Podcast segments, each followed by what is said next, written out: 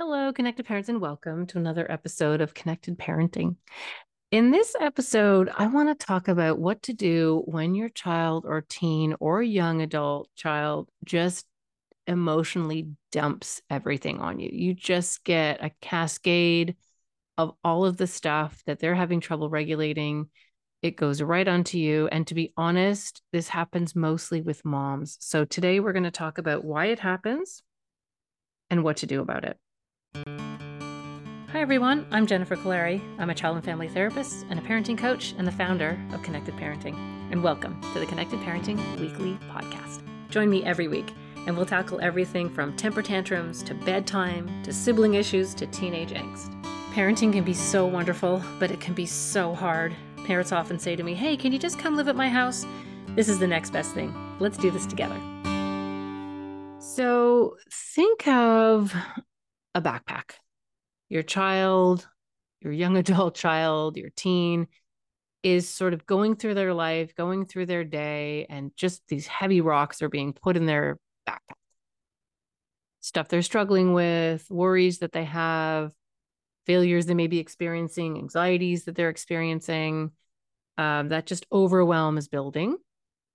And they walk into the house and they see you Um, and you're going to get everything in that backpack dumped into the backpack that's on your back. So, and primary, it does happen to dads, but I have to say this primarily happens to moms. Moms often get what belongs to everyone else too. So, whatever belongs on dad, whatever belongs on teachers, whatever belongs on friends, you know, other people that they're upset with or aggravated with, but are too scared to confront or talk to, you'll get not only the stuff they're annoyed with you about, but you'll get everything that belongs to those other people as well dumped in that backpack. And this can get incredibly heavy and be a really, really difficult um, cycle to break. Um, so, why does this happen? So, let's go back to what I've talked about in other podcasts, which is really as a parent, and we'll, we'll kind of get specifically into being a mom, but what we do as a parent is we function as a substitute frontal lobe. So that part of the brain that's in charge of, you know, executive functioning, planning, taking perspective, uh, motivation, um, all of those really higher functioning activities, um, they're not completely developed in the teen or even young adult brain yet. So we sort of function as a substitute frontal lobe. So when our kids have difficulty regulating, when they are so overwhelmed, when the emotion is just too much in their body, they're just absolutely overwhelmed, there's a trigger. And that trigger is often mom, it's us, which is so frustrating and so unfair because we do so much for our kids and we put our own needs aside and we worry about them and make sacrifices for them and then we get this dumping which is really really difficult and it's it's very difficult to to to manage and to actually deal with. So why does that happen? And it's funny because when i work with um, teens and also young adults they'll say to me i don't know what it is. When i'm overwhelmed and i see my mom it's like a trigger. I just see her and it makes me mad or i just see her and i just want to dump everything out onto them. So it's off of me. And so that my mother actually knows exactly what I'm experiencing and what I'm feeling. So I'm not alone in feeling this. And especially my teens um, and, and older kids that I work with will say, I don't know why this happened. And I feel terrible about it. I walk away later and I feel horrible. I know my mother didn't deserve that. I know that's not fair. I know that she is a human being too. And that just is not okay, but I don't know how to stop. So I actually work with them. I'm out there working with um, young people on how to regulate, on how to manage this on their own. Um, but it, it's it's literally like a trigger, and I think there's a couple of reasons for it. One, uh, and not that relationships with you know dad isn't an intense and intimate relationship. It is. Um, but I think there's something about the mother and child relationship that just is there's a vulnerability to it. There's a exquisite sensitivity to it. In general, um, you know, moms do take on a lot of stuff, and we certainly teach people how to treat us. So, not all moms do this, um, but sometimes we kind of teach our kids that this is okay. And we sort of take that, um, we take that dumping and we try to fix or we make it better. And two things kind of happen. We either start fixing it right away and then our our child is sort of learning okay well i do need my mother for this.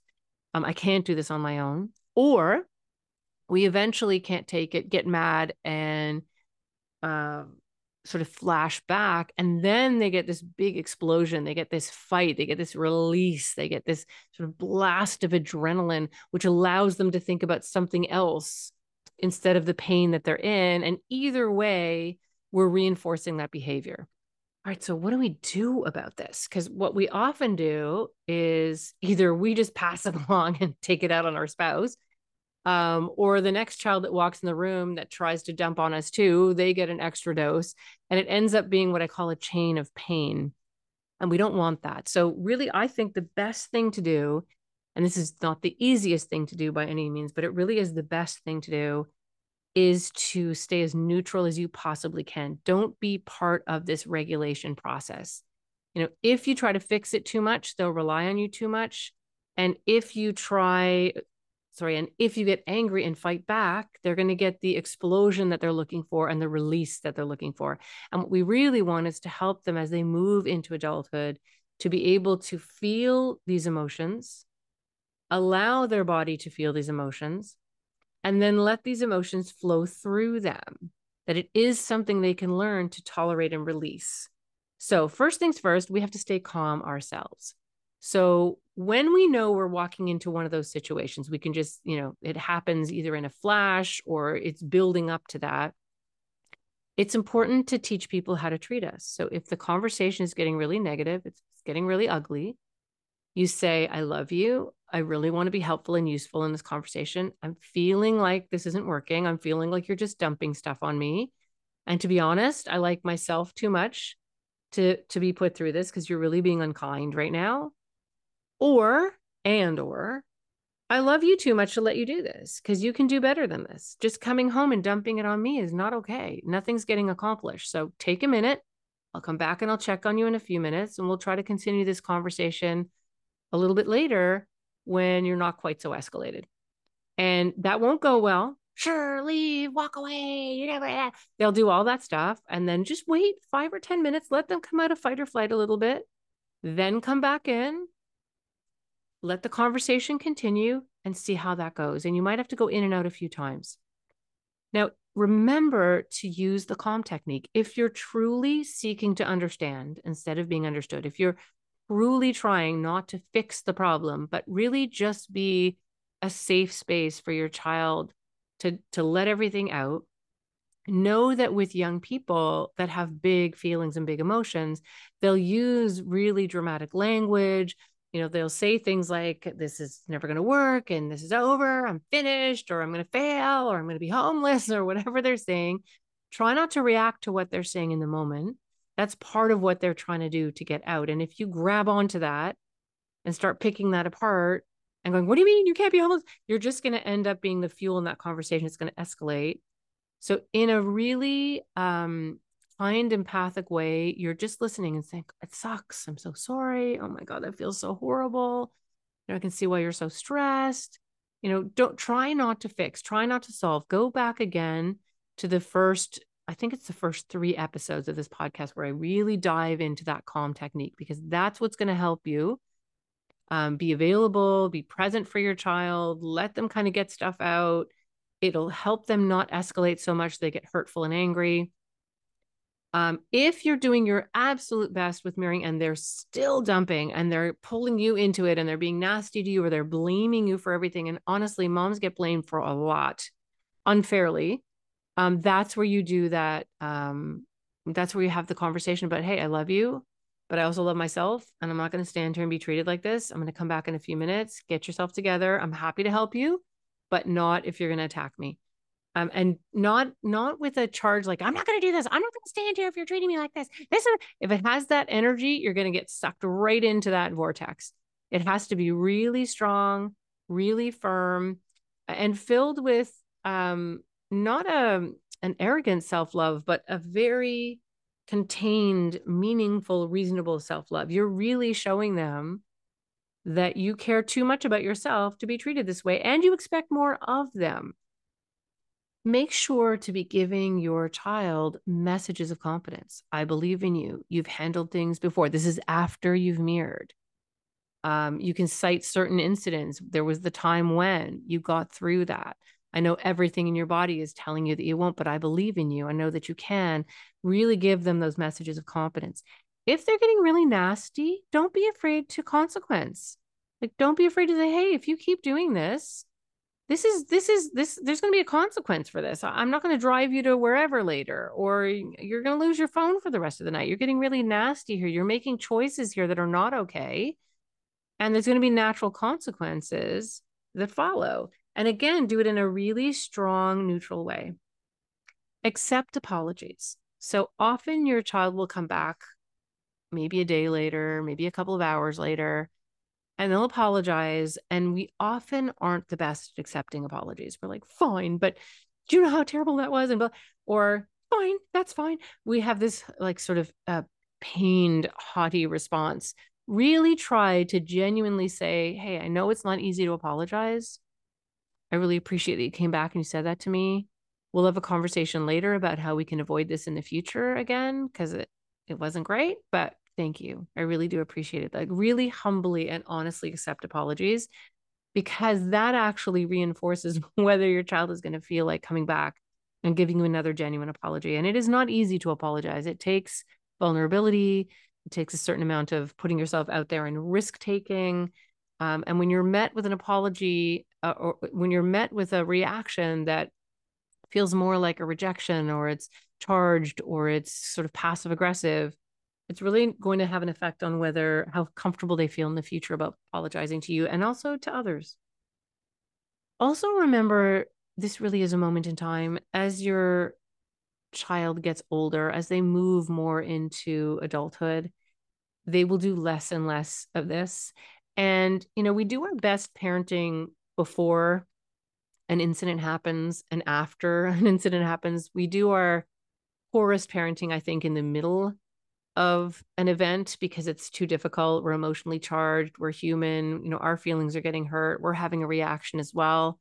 So really thinking about, you know, after an incident like this happens, going back and, you know, saying things, especially if your child is older, like I know this is hard and I know emotions are hard and this is a pattern we've gotten into over over the years, but as you move into being an adult, it's really important for you to work through these things with me and have rational discussions with me instead of just dumping everything on me. And it's interesting, I work with a lot of young adults who who kind of realize there's a point where it's not okay to do that anymore. Not that it ever really was, but they sort of realize, you know, it doesn't make sense to call my parents and dump on them about my boss or the guy who, you know, didn't show up for the date or, or whatever is going on. Um, that transfer of pain is not appropriate anymore. It doesn't do anything. It doesn't solve anything. They have a responsibility also not to transfer the pain. And there's a real difference between you know, mom, can I have your ear for a minute? I'm really struggling. And you won't believe what just happened. And this always happens to me. When it has that energy, it just feels so different. And so we really want to shape those conversations and guide those conversations so that they're more meaningful. They aren't just a free for all emotional dump because that's not fair. Um, and then I guess the last thing that's really important is when you've been through, you know, one of these one of these episodes. And if you have multiple kids, you could have multiple of these in a night. Um, really know that it's important to set boundaries, but it's also that self care is really important. So sometimes it's, you know, if your kids are old enough, just go for a walk, get out of the house, or go run a bath, or, you know, go for a drive, get out of the house, get away from the situation. Sometimes your brain tells you to stay in there and that you're suddenly going to say something that's going to click and your child's going to realize how awful they're being. And that rarely happens usually you have to take that space and take that time to go and take care of yourself you know go go meet a friend um, listen to music go you know walk in nature um, look through baby photos do whatever you can to look kind of regroup and bring yourself to a space where you feel okay and then make a deal with yourself that in the future you're going to set more boundaries you're going to have more meaningful conversations and you're going to send those messages of confidence to your kids so they know they don't have to do this anymore this isn't part of how they regulate that they need to develop their own ability to manage these big feelings manage these big emotions feel them release them and let them go with or without your help so thank you so much. Um, I will see you again on the next episode of Connected Parenting. Don't forget to go back, listen to the earlier episodes. We have lots of support for you at connectedparenting.com. Go to our website, find out all about the services that we offer. We've got online courses, we've got our village where parents can meet together with a practitioner and work on some of these things. I have my books that are available on Amazon. We've got a whole team of therapists that can support you and help you on your parenting journey. And I will see you next time on the next episode of Connected Parenting.